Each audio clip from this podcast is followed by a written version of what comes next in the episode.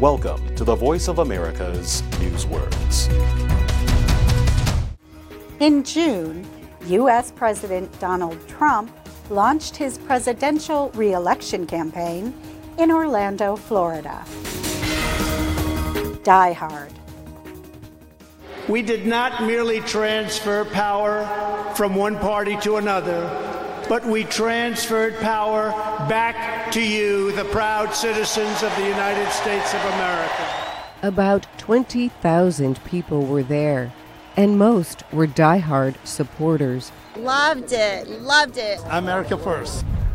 Die-hard people are loyal to a set of beliefs and not willing to change those beliefs.